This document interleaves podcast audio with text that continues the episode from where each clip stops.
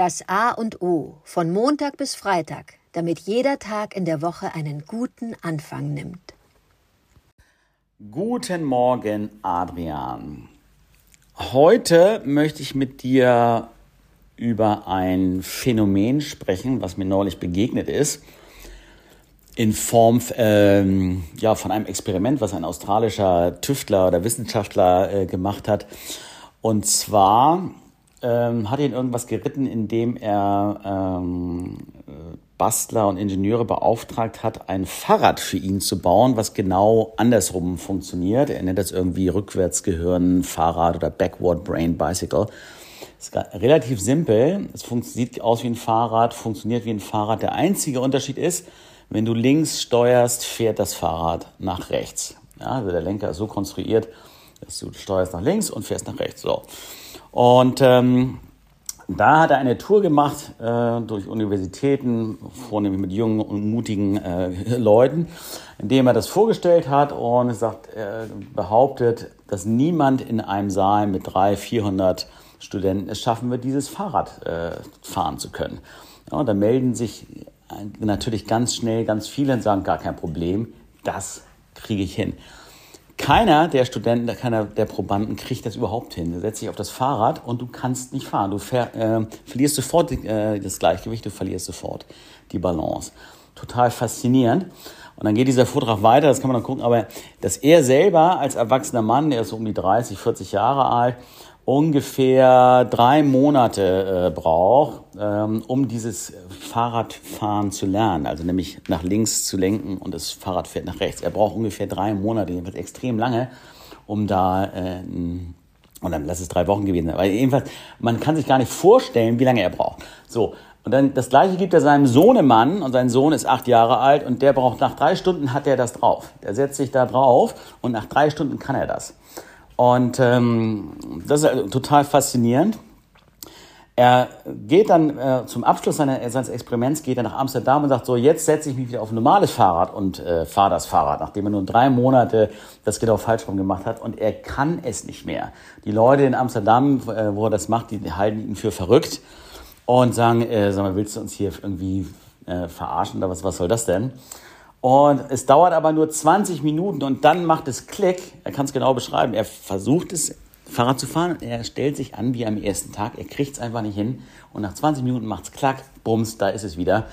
Und ähm, das kann man dann aus der Gehirnforschung und Neuroplastizität wird das genannt, äh, nochmal genauer herleiten, woran das liegt, dass um etwas zu lernen, beziehungsweise ja, um etwas zu können, einen Bewegungsablauf, musst du es so lange üben und wiederholen, ähm, dass dein Gehirn sogenannte Spuren ablegt und die äh, immer wieder abrufen kann. Deswegen kannst du dir in äh, 0, nichts ähm, einen Pullover anziehen, deswegen kannst du dir in 0, nichts äh, ein Brot schmieren, parallel mit mir telefonieren und noch einen Kaffee durchlaufen lassen. Alles Bewegungsabläufe, wofür dein Gehirn Spuren abgelegt hat. Äh, äh da musst du eben nicht mal äh, drüber nachdenken. Deswegen gibt's auch diesen äh, Spruch, das ist so einfach wie Fahrradfahren, ja, weil wir es eben immer wieder wiederholt haben, wiederholt haben, wiederholt haben. Und wehe, es ändert sich nur eine entscheidende Komponente und dann hast du es schon verlernt. Ja, würde mich freuen, was du zu der, dieser Ausführung des äh, ja, Wiederholens und Übens, was dir dazu einfällt. Dankeschön. Guten Morgen, lieber Oliver.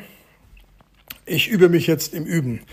Das Wort üben, sehr schön, dass du das einwirfst. Ich kann mit deinen Ausführungen auch äh, mitgehen, was die Effekte anbelangt. Möchte aber einen Schritt zurückgehen und sagen, also als Kind ähm, wurde ich wirklich zum Teil, ich nenne es geärgert, mit dem Hinweis, Junge, du musst das einfach üben. Üben, üben, üben. Ärgerlich, aber wie wahr, das kam mir dann später. Üben ist nun mal eine Fähigkeit, die wir Menschen haben. Und Dinge müssen zum Teil einfach geübt werden. Ich kann sie nicht von vornherein. Und ich bewundere dann, ähm, da möchte ich einen Bogen schlagen zu, zu Menschen, die ich äh, ob ihrer Fähigkeiten bewundere, die mussten stundenlang am Tag üben. Ich denke nur an Violinspieler oder Klavierspieler. Das ist, das kommt nicht einfach so. Da sitzt man da und repetiert die Läufe und muss das üben, üben, üben. In dem Zusammenhang äh, möchte ich ein Dank loswerden an unseren Klavierspieler, der dieses wunderbare Stück von Beethoven, die Wut über den verlorenen Groschen, so wunderbar eingespielt hat. Da musste er auch üben. Da wurde mir wieder klar, das geht nicht einfach so. Ich kann es nicht, er kann es. Wir sind dankbar. So hat für mich Üben dann auch wirklich den Aspekt, wer es kann, Hut ab. Wer es noch nicht kann, bitte weiter üben. Zu Hause ist es gerade so, dass äh, der Sohnemann in einigen Fächern in der Schule Schwierigkeiten hat. Und es wird auch bei uns zu Hause das Wort fallen, das musst du einfach üben. Und auch er schmollt und will nicht und sieht aber schon langsam ein, dass Üben eine wichtige Begebenheit ist, die er sich aneignen muss und die den Erfolg dann auch zeitigt und er dann auch stolz ist, wenn er etwas qua Übung dann geschafft hat. So, lass uns mal weiter üben. Auch das Leben muss geübt werden, auch das Zusammenleben muss geübt werden. Und ich denke, lieber Oliver, dass wir übende Menschen sind, solange wir leben und wir üben uns im Üben und werden das Üben irgendwann perfektionieren.